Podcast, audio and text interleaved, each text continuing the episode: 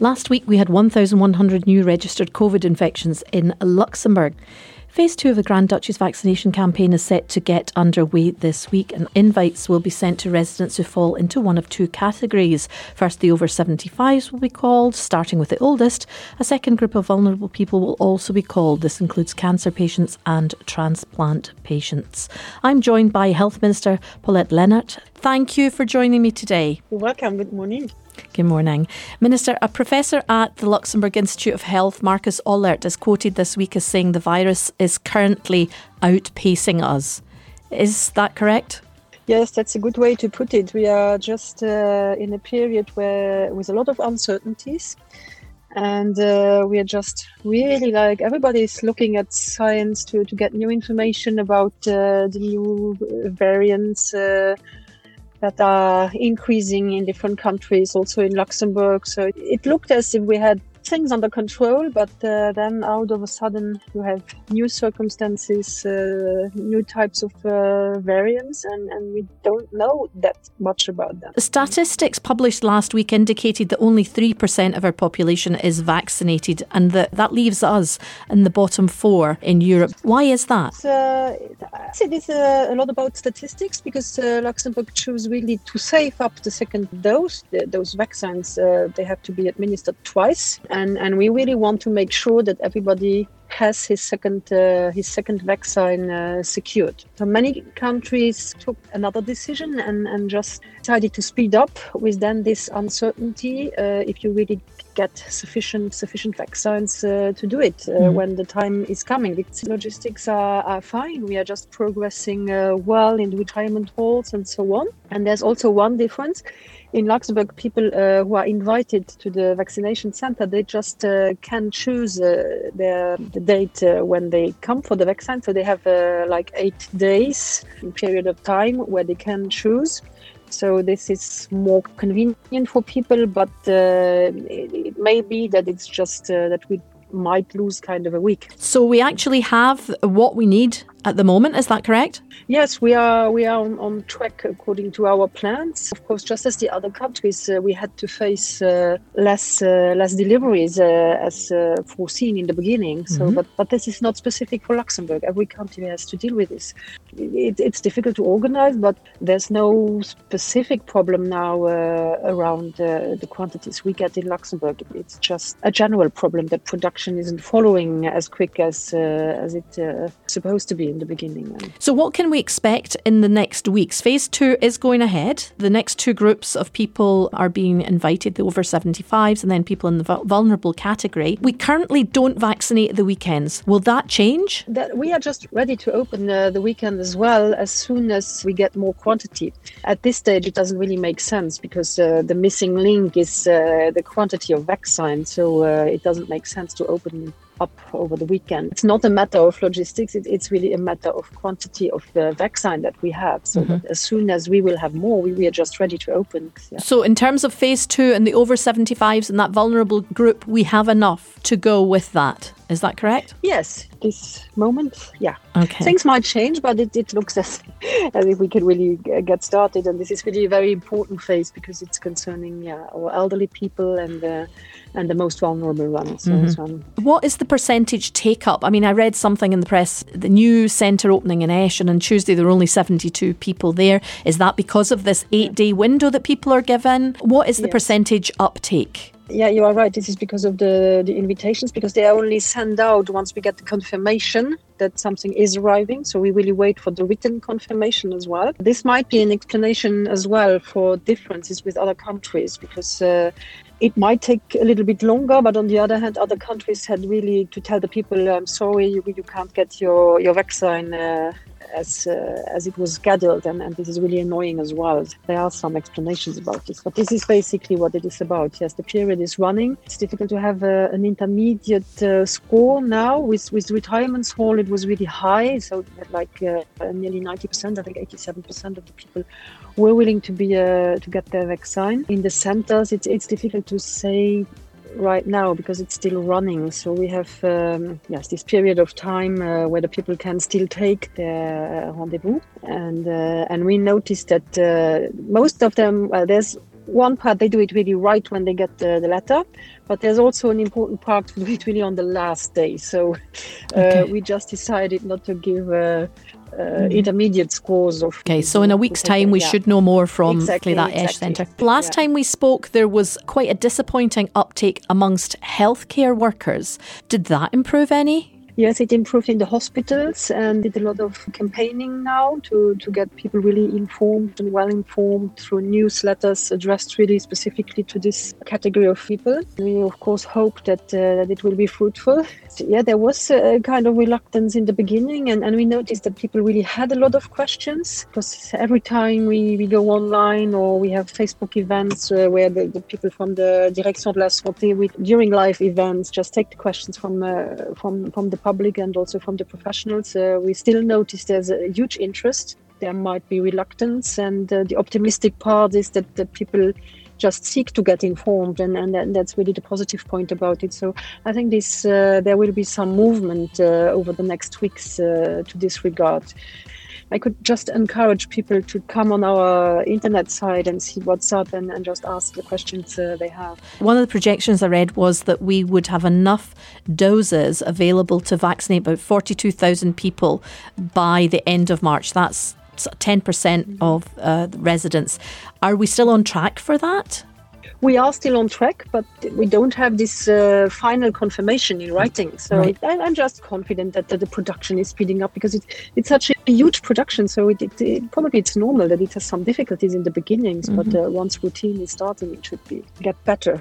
Um, you mentioned the the confusion and you know the different types of information that people have access to, but there seems to be a lot of confusion from experts as well. I mean, at the beginning of February, new data supported by the Oxford University researchers with the AstraZeneca seemed to suggest that the UK's approach of leaving an interval of three months was not a good idea. However, we've now, Luxembourg has now decided that the time between the injections of the AstraZeneca one will be extended to 8 and 12 weeks. Why, why has that been changed? Yes.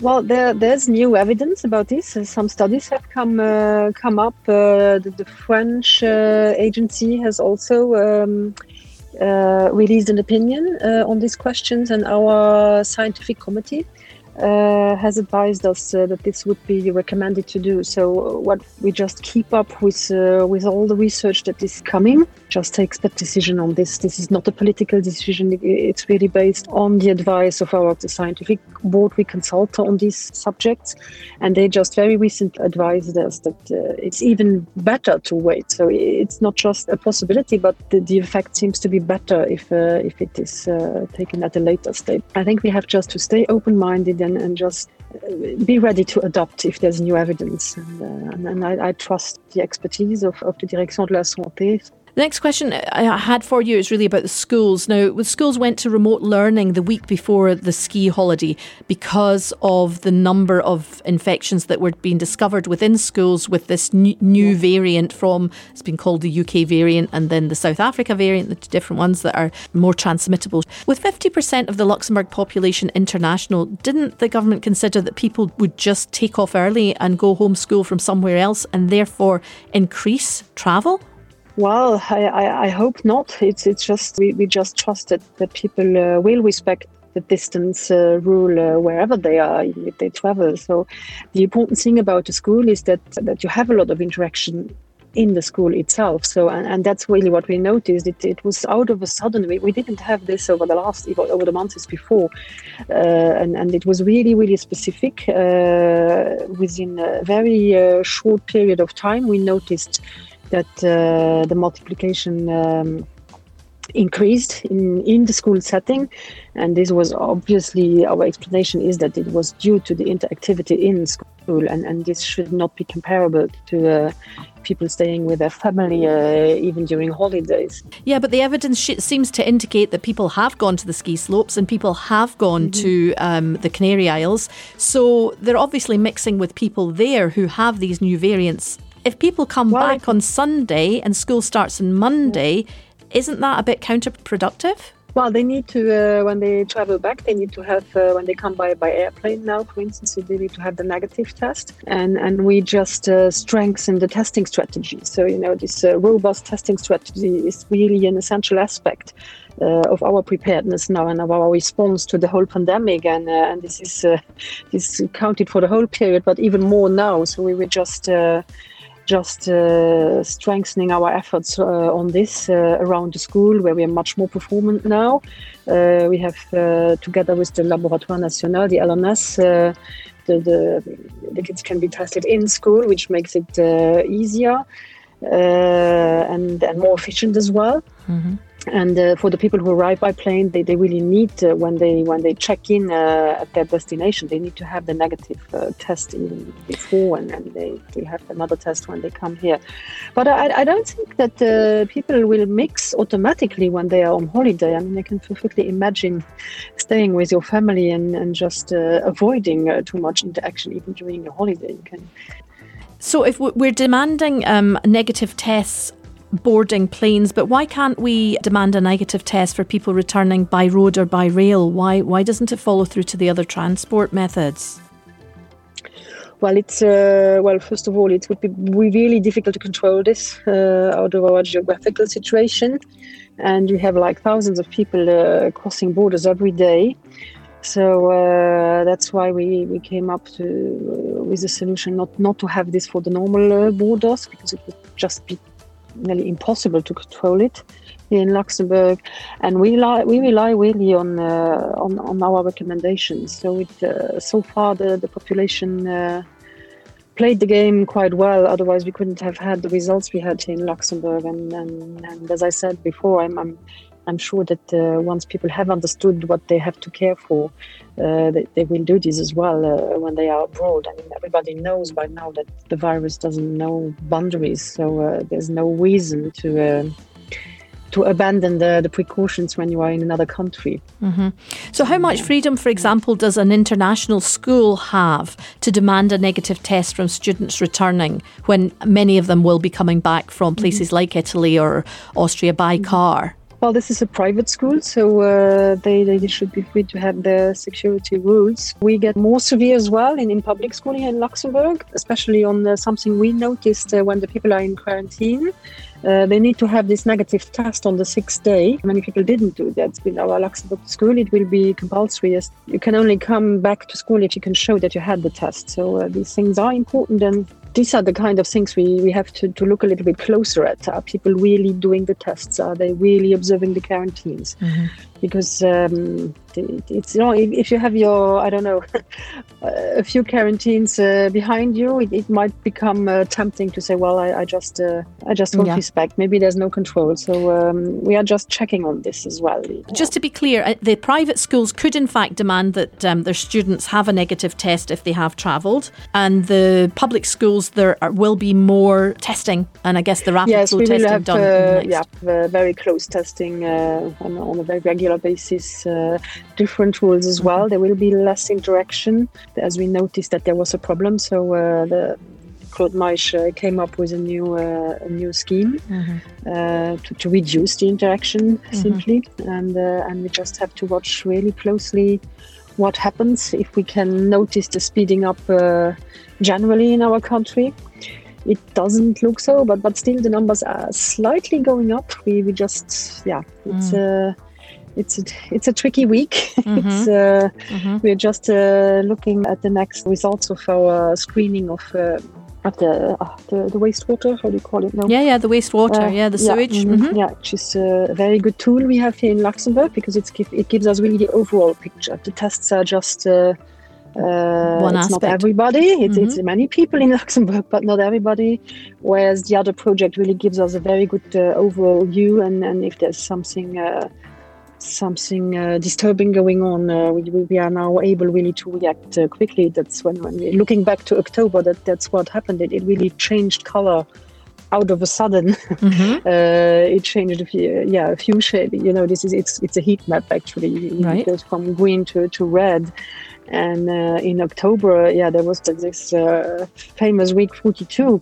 Uh, there was really a switch from one week to another. It turned from uh, slightly yellow greenish to, to really orange. And, and this it's uh, it's a big challenge just uh, to, to understand that it's not the moment to uh, to slow down on, on the precautions. It's it's really I really understand that people want to leave the country. They, they want to have uh, holidays, and, and that's in itself not a problem. The problem is just not to forget about the precautions you have to take wherever you are. It, it's really just difficult times, and everybody should really look after himself. Is there a discussion though when within the government there is a sort of uh, a difficulty here when basically we're telling people to stay home and our situation here is still such that we can only have two people from another household in our mm-hmm, home mm-hmm.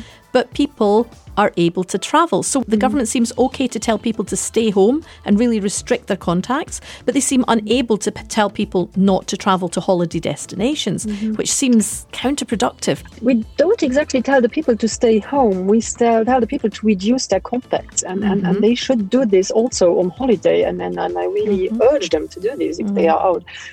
But the strict rules on, on your visitors at home, they should count just as well when you are on holiday. You just you should just not mix up and, and, and go to the restaurant with many people. You should just stay within your family and and you can do this even during your holidays. It, it's just a matter of discipline. Sure, but you, hopefully you see mm-hmm. the point. You know, the restaurants stay closed here, but yes. people are traveling mm-hmm. and presumably eating in restaurants somewhere else to an extent, it exposes a lot of a lot of things. It's, it disadvantages those who cannot afford to travel.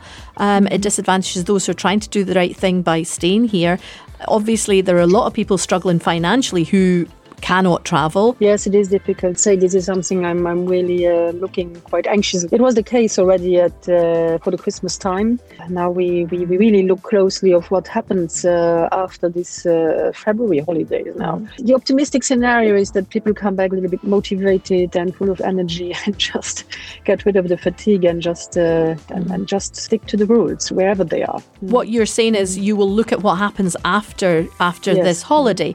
We can also look at the scenario where the infections do rise that we end up back on the blacklist of neighbouring countries, and that many people here are then stranded without being able to reach elderly parent. We are then in the blacklist of other countries. So I'm assuming when you say you're looking at what's happening after this uh, holiday, will maybe determine what happens then for Easter. Exactly, because it's what we did uh, precisely after Christmas. We really watched the data closely, and that there was nothing really worrying to observe uh, from the returners. If that had been the case, probably we would have had another position towards February. But we, we look at it closely, mm-hmm. and uh, and it's well, of course I'm anxious about it. yeah. I can't hide that. It's uh, yeah. It, it, would be dreadful if we would just uh, return uh, back to where we, we started from. Yeah, of course. On a more optimistic note, Rockhal gigs uh, last week they had the series because music matters. They used the rapid flow tests where the results are given within 30 minutes, and anyone who was negative they were allowed to come into the concert. At the same time, they were then to go back a week later to have a second test done. Mm-hmm. Now, this project was done in conjunction with the government. So, who's looking at this data? Uh, that's the health, uh, the health uh, agency. Okay. So uh, all the results are really monitored uh, by the Ministry of Health, and, mm-hmm. and we have.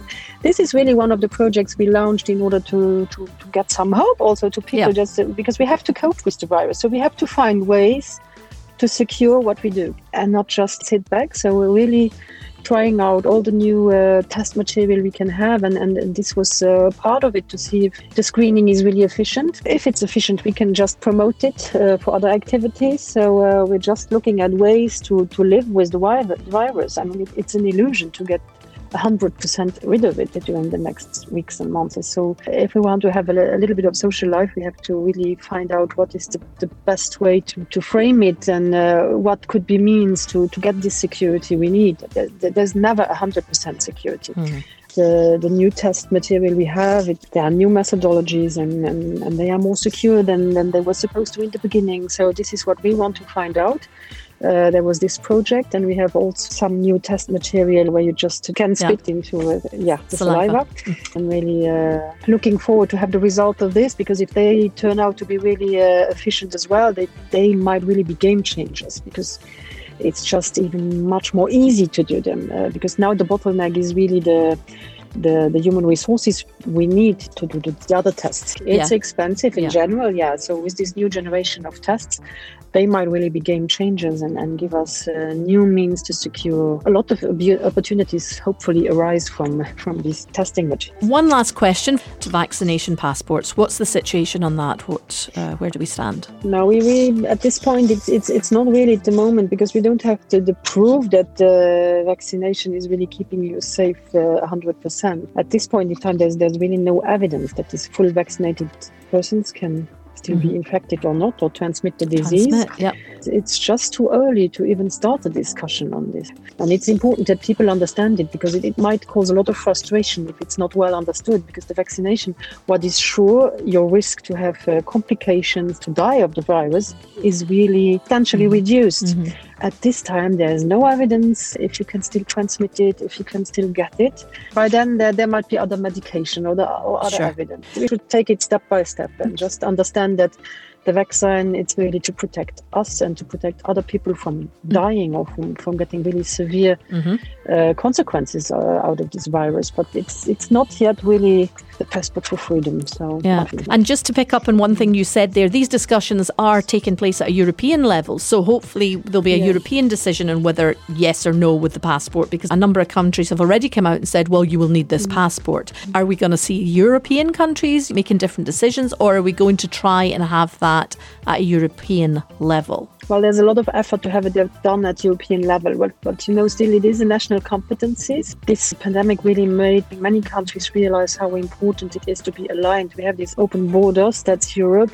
After the pandemic, I hope really that one lesson will be that we need to, to, to work more on a common preparedness, on, on common responses, and on common policies. Uh, To this regard, there's a lot of conscience has been raised on this, and uh, it's it's difficult to act during a pandemic if it's not in place before. That that's why companies and, and countries work on what we call preparedness. So, uh, but I'm, I'm I really hope that uh, at least after the pandemic, uh, we will just uh, have a more systematic approach to preparing a future pandemic in Europe and, and being uh, aligned right from right from the start Sure. because that's what was lacking uh, here and, and and it's difficult to, to have this alignment uh, And- during the action it's a difficult setting to to get uh, to compromises yeah Minister Lenert, thank you for taking the time to speak to us. And yeah, well, keep the faith. Keep keep keep checking those results with the wastewater, and Yeah. uh, let's let's hope for better days in the future. okay very much